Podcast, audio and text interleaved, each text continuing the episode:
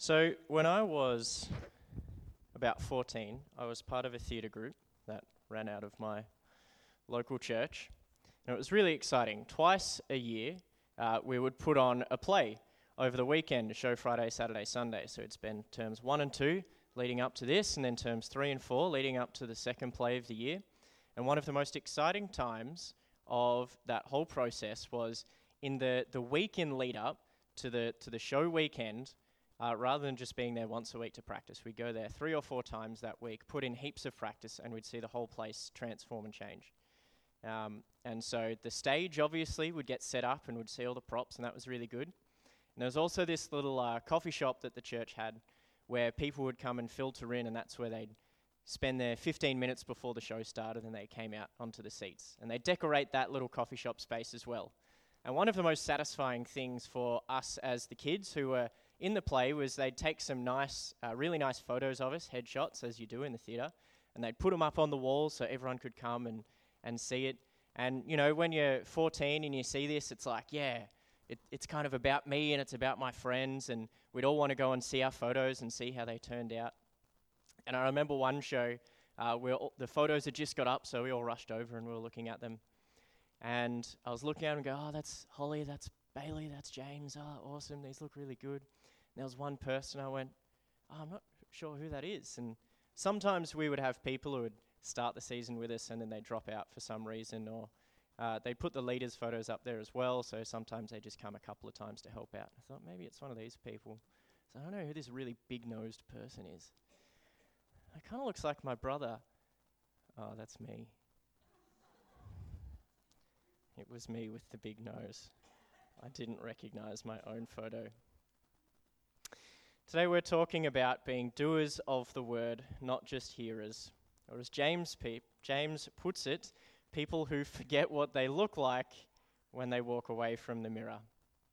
Like me with my theatre photo. A couple of weeks ago, we finished up a series on prayer, and all throughout that series, we learned about different ways we can pray, the power of prayer, and how it is an integral part about bringing change in the world uh, but first and foremost within ourselves. And last week we spoke about that personal transformation and how in life we are presented with two ways the kingdom of God and the good things of God, the way of life and new creation, uh, and on the other side, the way that leads to death. And Jesus brings about this transformation in our lives, but also calls on us to bring about transformation in the world by making an integral part of choosing to do the things that make that happen. And this week and next, I want to explore what making those decisions actually looks like in our lives and how we can do that a little more practically.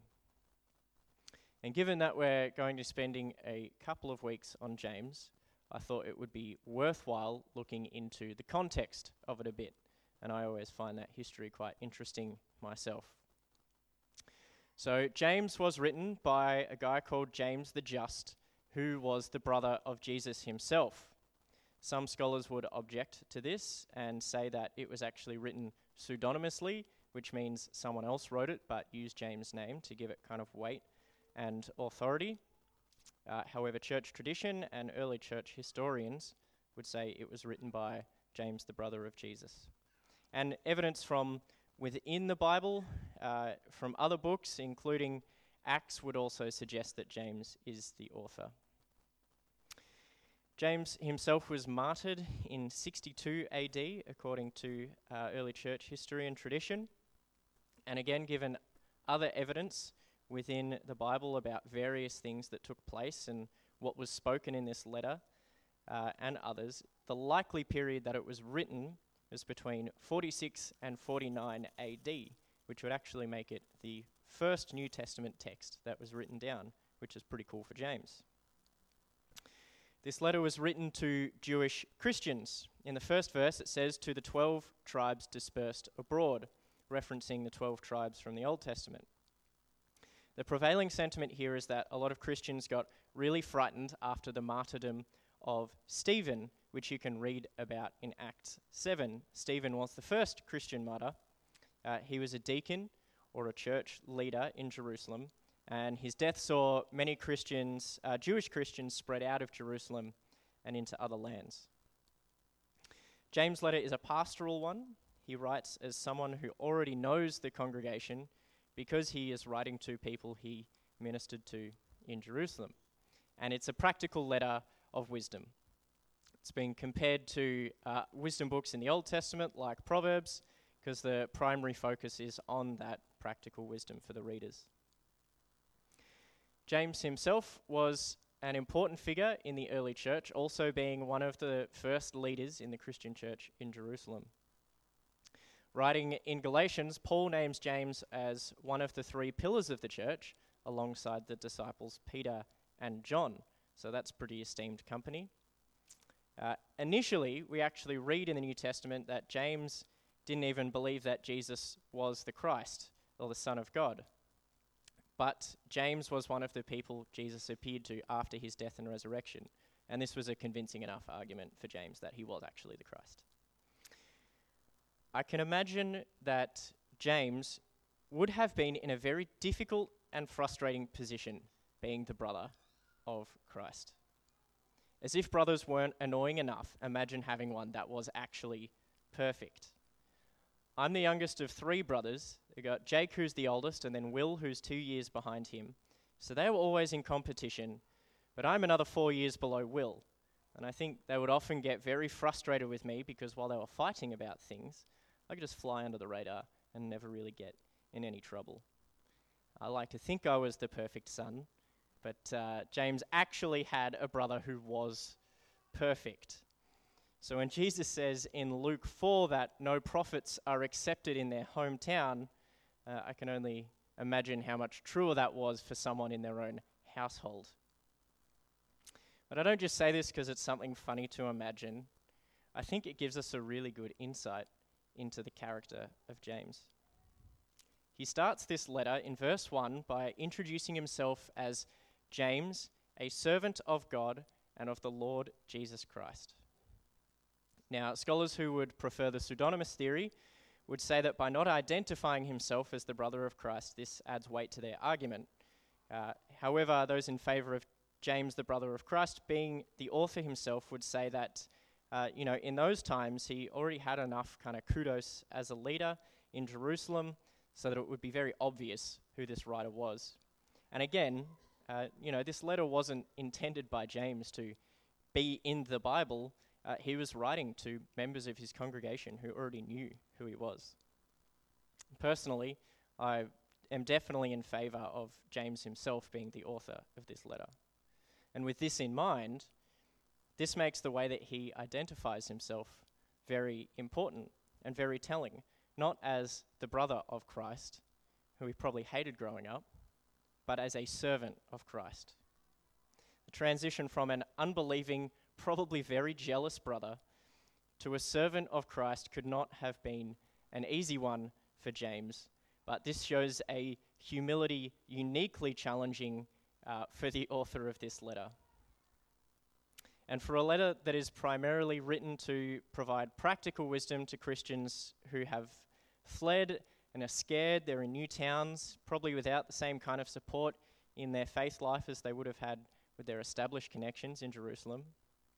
A humble start to the letter, such as this, shows that James is qualified not only in his proximity to Jesus, but also in his character as a leader of the church and a humble servant of Christ.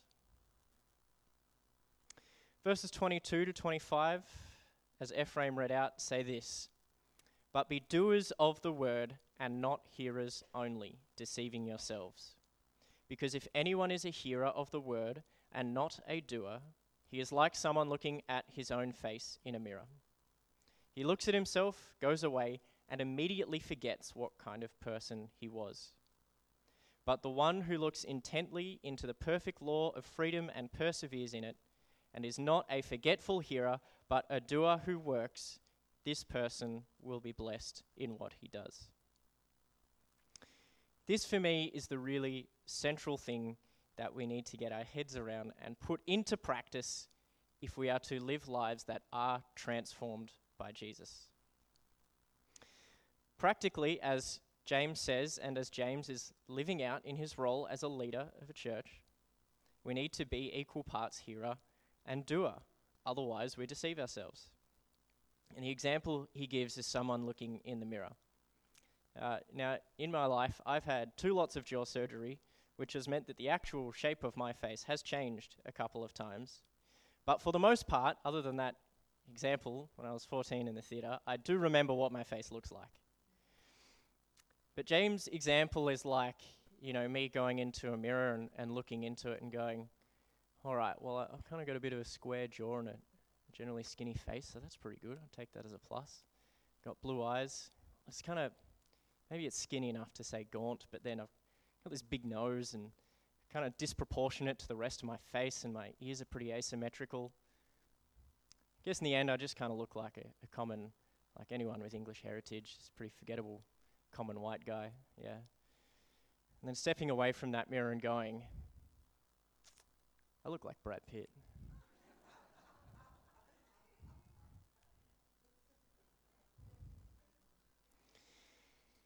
Which I don't.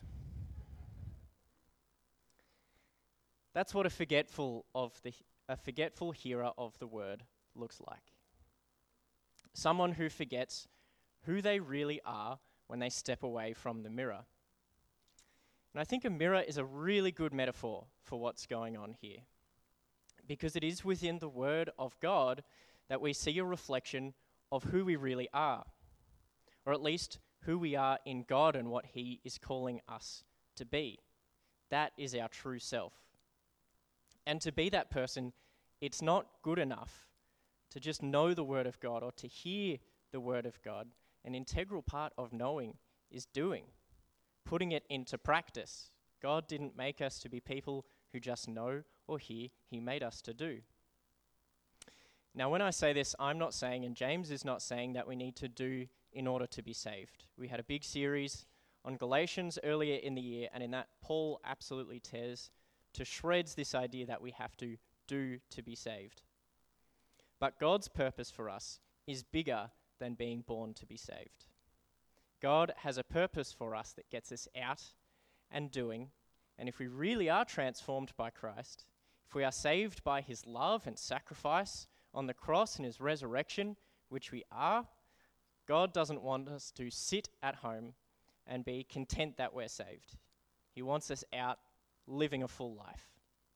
He wants us out there doing for ourselves and for others as well.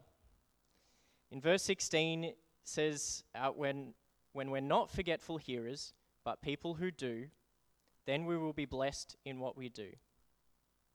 We also bless those around us as well. When we don't do this, when the things that we hear and even say and the things that we do don't line up, that is when we become hypocrites. Hypocrisy, as we understand it, is someone who says one thing and does another, whose lived values contradict their spoken values. It was also understood this way in the Bible as we read it in the New Testament, and Jesus uh, uses it to speak out against the Pharisees.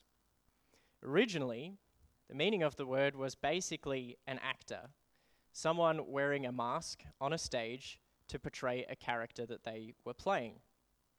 I'm sure you can see the connection and how that metaphor developed over time. The mask on the stage portraying a character becomes a mask in real life. James, like his brother Jesus, is not interested in hypocrites. What James is interested in are people who live lives that line up inwardly and outwardly, where the outward, outward expression of who you are as a person lives up to the internal sense of self. Does our doing line up with our being? In counseling and therapy, this idea is called congruence, when the inward and outward match up.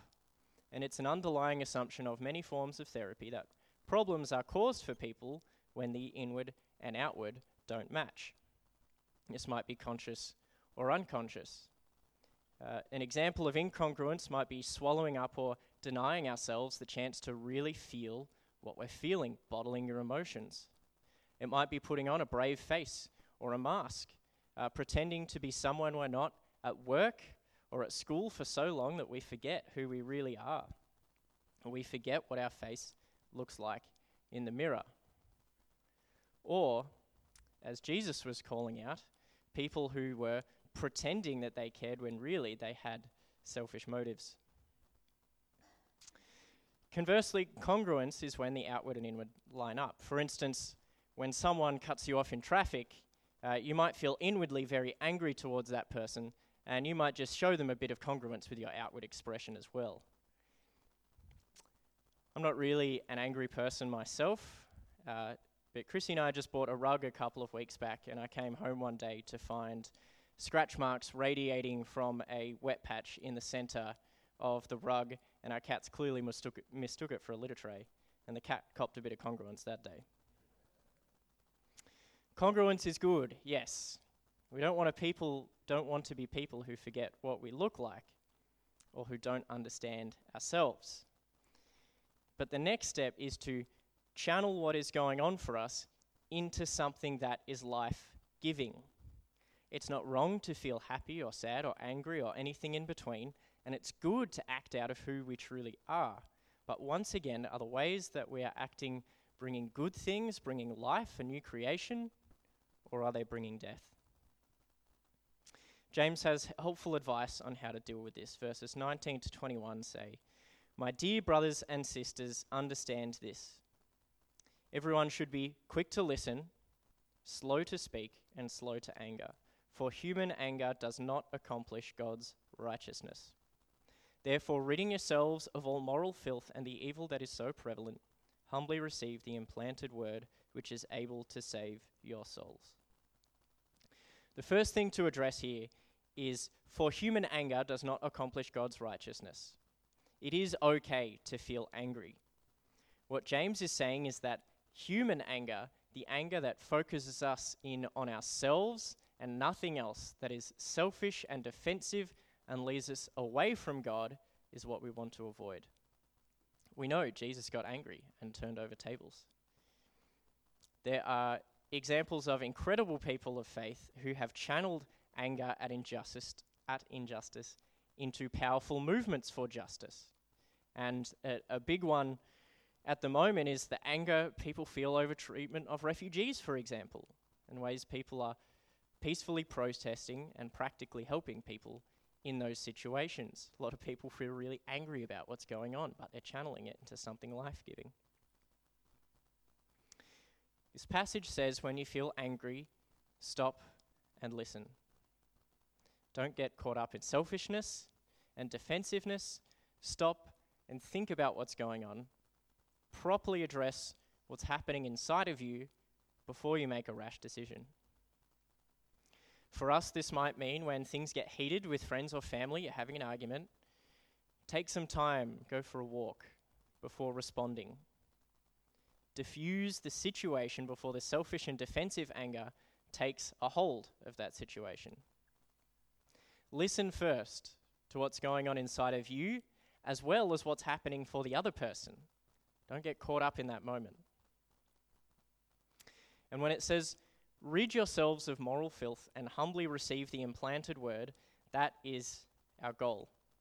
To let the true word of God be our mirror that informs us of who we really are. So that when that moment of human anger comes and we act out of our identity in the Word and in God, not out of human selfishness and anger. That's the practice that we want to do, to be constantly looking into that mirror, to use the metaphor of God's Word and His ways uh, to practice doing the right thing when a situation like that comes around again so that we don't forget who we are. It does take practice and effort. Some time ago, Alex was speaking on significant statistics in the life of Christians, and one that came out was people who read their Bible four or more times a week generally show a greater commitment to and understanding of their faith and how to live that out. It takes practice, but practice yields tangible results. So, I talked earlier about congruence being a counseling concept uh, and something that can help us to understand how we tick. I thought it might be interesting to look at one way in which a therapeutic method describes how we can get help in changing ourselves. So, again, being congruent is good, but we also want to channel that so our actions don't just reflect what's going on for us in the moment, but that who we are is someone who reflects the way God calls us to act. In CBT, or cognitive behavioral therapy, we work with the assumptions that as people, we have thoughts, feelings, and behaviors. And I'll grab the first slide, please.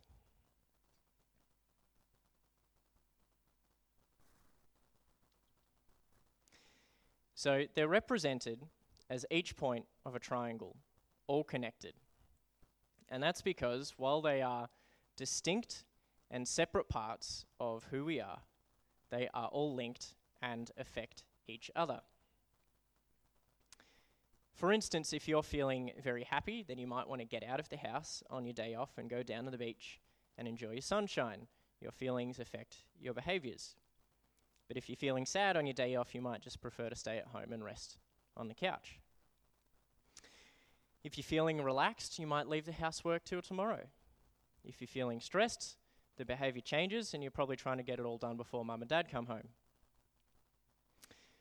One of the central things with CBT is that it places a big emphasis on our cognitions or our thoughts, cognitive behavioral therapy.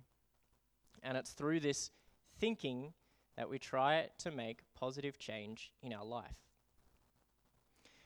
CBT says that we can change what we believe by changing our thinking about something. And I think this lines up very well with verse 21, where it says we need to humbly receive the implanted word. We allow that to change our thinking and therefore change our beliefs. In life, sometimes it can feel like, ah, there we go. So there's the thoughts, feelings, and behaviors, distinct but all affecting each other. Can we go to the next one, please? There we go. In life, it can feel like things happen and reactions happen in reaction. An event occurs, and then we behave with our reactions.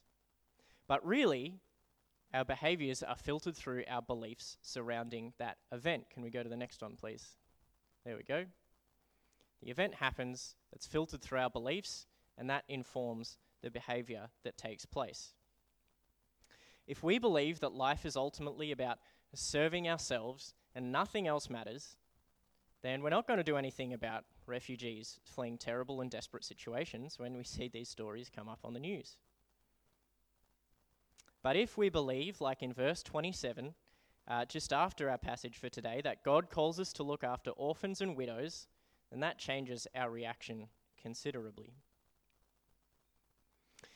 And if you don't believe that we can make changes to what we believe and who we are by changing our thinking, then next one again, please. I'll refer you to Romans 12:2, which says, "Do not be conformed to this age, but be transformed by the renewing of your mind, so that you may discern what is the good, pleasing, and perfect will of God." Next one, please. And so, as we change the way that we think, and that is linked to how we feel and how we behave, the thoughts, changing our beliefs, that affects our behaviors and feelings and what comes after. James says that when we hear the word of God, when we receive that implanted word, it changes our behaviors and we become doers of the word, not just hearers. We aren't hypocrites, but people of integrity, congruence, and doers of the word of God. This is the goal. We don't want to be hypocrites. We don't want to be people wearing a mask, hearing one thing or doing another, seeing ourselves in the mirror, seeing who God calls us to be in the Bible, our true reflection, but doing something else. But the thing is, it takes practice. It takes practice in our thinking.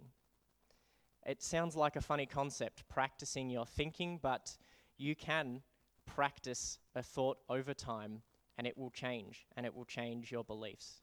A really interesting case study is uh, prisoners of war um, taken by communists, I believe, in Vietnam. Uh, the people who kept them prisoner said, You know, we'll let you send a letter home to your family in your home country.